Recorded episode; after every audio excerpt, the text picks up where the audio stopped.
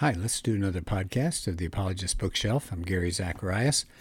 This is a booklet that I haven't done before, and um, I end up surprising myself what's on the shelf. So um, I'm sorry I didn't get to this one earlier. This is called The Ambassador's Guide to Mormonism, and the author is Brett Kunkel. At this time, when this uh, came out, Brett was the Student Impact Director at Stand to Reason. That's Greg Koukl's organization and he has since uh, branched out on his own uh, with uh, some excellent results. So he's got his own ministry right now. But uh, this booklet, anything that comes out, by the way, under the heading of the Ambassador's Guide to, uh, is excellent. Uh, they've, they've got one on Islam, listening to the voice of God, atheism, and things like that. So this one's the Ambassador's Guide to Mormonism. And I'm going to start right in. We'll just uh, work our way through it, not all in this podcast. But you know what I like about these booklets? Let me see if I can find it here. It's got a total of 61 pages, and uh, some of that's uh, making up some endnotes, and it's got appendices for further resources. So basically, 54 pages. So you can get through that in uh, an hour or two, and it's such good information. I look at my copy here, and I've ended up probably having more underlined sections than not underlined. So lots of good material. Greg's organization, Stand to Reason, is excellent. Here's part one. So uh, Brett Kunkel says, Are Mormons Christians? And uh, kind of a startling statistic that he has on the very first page. He says, Three quarters of all LDS converts claim a previous Christian affiliation. So they're not going out and finding non believers and telling them what a great thing Mormonism is and having them join up. They're finding people from other Christian faiths, other uh, denominations are joining. Uh, somebody says there are now more Mormons that used to be Southern Baptist than any other denomination. Southern Baptist, you'd think that'd be pretty rock rib solid.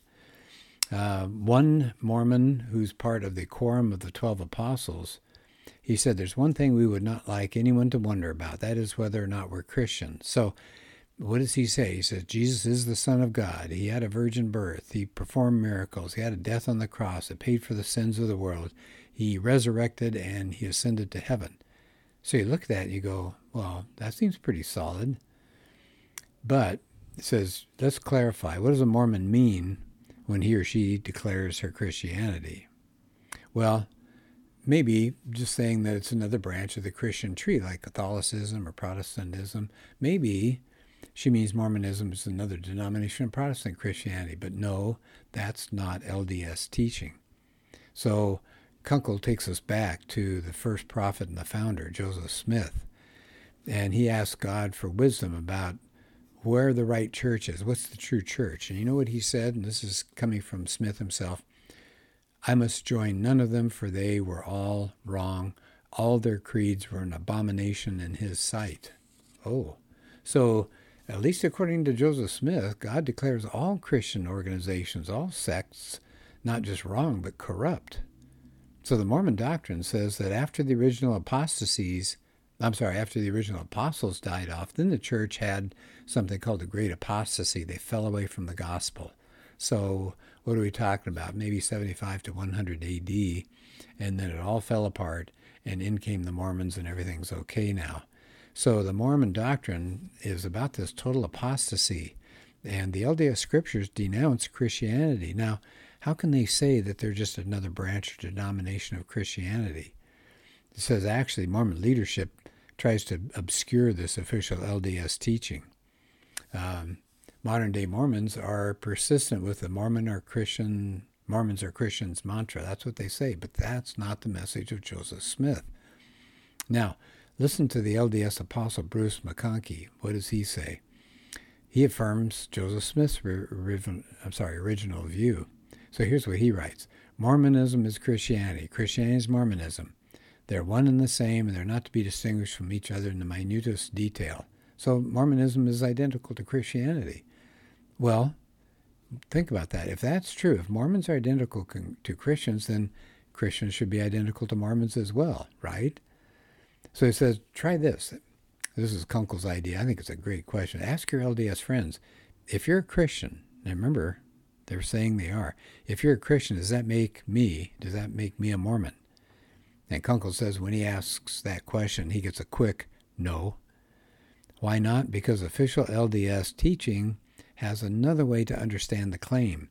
Mormons are not just Christians, they're the only true Christians. So Joseph Smith was used by God to restore the gospel to the earth. And so LDS Church is the only true and living church upon the face of the whole earth. That's a quote. So Mormonism is, in their view, the restoration of true Christianity. And what does that make us, the other Christians? We're part of false churches. So, it's kind of interesting. Mormons take offense any suggestion that they're not Christian, but according to their own teaching, that's their view of us. They believe we, being outside of Mormonism, but claiming to be Christian, we're part of an abominable church that was founded by, you ready for this? Satan. So he says, make sure when you're sharing the truth of Mormons, uh, show love for them.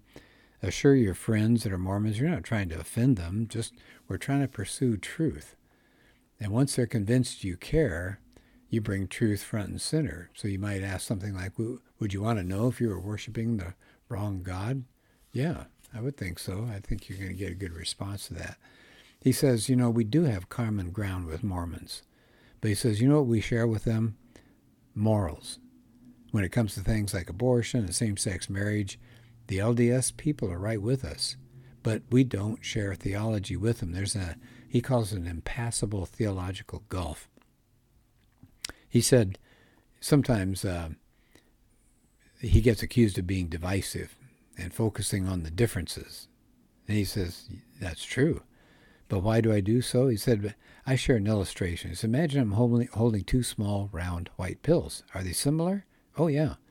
But what if one is aspirin and the other is arsenic? The similarities are irrelevant. It's the differences that are critical. And Brett says he takes people, his Mormon friends, to John 17:3, where Jesus says, And this is life eternal, that they might know thee, the only true God, and Jesus Christ, whom thou hast sent. By the way, do you hear the these and thous? That's because the Mormons go with the King James Version. So fine, use the King James Version with them. So according to Jesus, what is eternal life? Knowing God. Well, any God? No, it says they might know thee, the only true God. So if Mormons are worshiping a different God than Christians, they can't be worshiping the one true God. Now, they might, both be wrong. They both might be worshiping false, false gods, but they can't both be right. So we're back to that big issue again truth. What is the truth about God and the gospel, and who has it? So don't worry about being offended. That's irrelevant. Uh, truth is going to have to stand here. So the second, that's the first chapter, kind of an opening move here. And then he gets into the second chapter. He says, when you're talking to Mormons, it's kind of tempting to want to jump in and really hit them over the head with things like polygamy and their history and temple rituals and racism. But he said, you know, all you're going to do is raise their defenses. He said, why don't you stick to the essentials? Maybe later you can get down to these other things. So what are the focus? What should the focus be? He says two questions: Who is God, and what's the gospel? Every false religion is going to deviate on those two issues. Isn't that good? Really powerful. Who's God? What's the gospel? Okay, so he says there are ways that you can become a, a good thinker when you're talking to people. And he says here's the first tool to think clearly when you're interacting. It's what do you mean by that? He says that is so important when you're talking to Mormons because they have different answers, they have different definitions of everything. So, for example, your Mormon friend says, I believe in Jesus, just don't jump in and just say, well, no, no, no, you don't. The Mormon Jesus is a false Jesus. You think he's the brother of Lucifer. Don't do that. Kunkel says, why don't you begin with a question like, which Jesus do you have in mind? In other words, what do you mean by that, Jesus? Uh, LDS people are going to use the same terminology. They'll talk about Jesus and the Holy Ghost, and they'll talk about salvation, the gospel, but you've got to start with clarification. What do you mean by that? He says there's a second tool for clear thinking. Why do you say that? Why do you say that? So, question number one is, what do you mean by that? So you're just looking for what the person believes. Now, number two, you've got to figure out why do they believe it. So you ask the question why. So once your friend says who Jesus is, and in their view, how did you come to that conclusion, or why do you believe that? So once you discover what a Mormon believes and why that person believes it, then you can get into a productive conversation. So I like that a lot. So let me skip ahead here because I want to finish off this chapter. I think this is really good. He said, Be careful when you're in a conversation. You might want to push really hard and, and close the deal and get them to the cross. But he says, Why don't you relax? Ex Mormons tell you that a patient approach is the best one. And uh, he talked to a Mormon one time, ex Mormon. He said, My path out of Mormonism began during a conversation with Christians like you almost 20 years ago, so keep doing what you're doing. He says, I mean, let's think about it. Brett says, Is it realistic to expect Mormons to abandon their faith after one or two conversations? Well, no, that's you wouldn't either. You wouldn't abandon your Christian faith. It's going to take a, a lot of time to do that. So don't expect a quick change like that. And so uh, I think that was really important to hear. As he rounds out the end of the chapter, he said, if the goal of every one of your conversations is to converse, uh, to con, uh, for conversion, he says you're going to get frustrated. You're going to be ready to move on.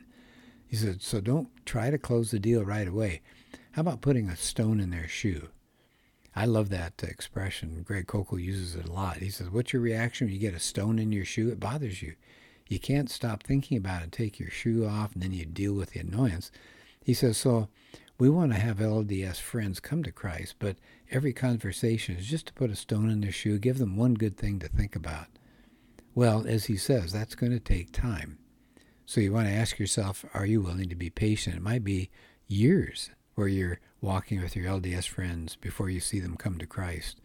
Now, he mentioned that friend that he uh, he talked to, John, took him years and years before they walked away. But he says, hopefully your perseverance means you'll still be around, ready to talk to them, talk to them, and walk them into God's kingdom when the time comes. So I think that's really good. All right, well, why don't I end at that point? That's the first two chapters. Let me just give you a quick outline of the rest of the book here. So, part one are Mormons Christians. We just did part two. Where do we start? And you start with those key questions. What do you mean by that? And how did you come to that conclusion? Part three is going to be Who is God?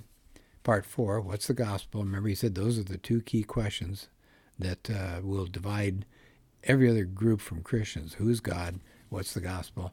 Then Part five, can the Bible be trusted? Part six, can I get a testimony? I mean, think about this. The Mormons have a special thing called a burning in the bosom, and we'll talk about that later. And then he's got book resources, video resources, online resources. Uh, this is a great booklet, easy to read, and take a look at the other things that Stand to Reason has. Lots of good booklets for you there. Meaty and, and satisfying to get through.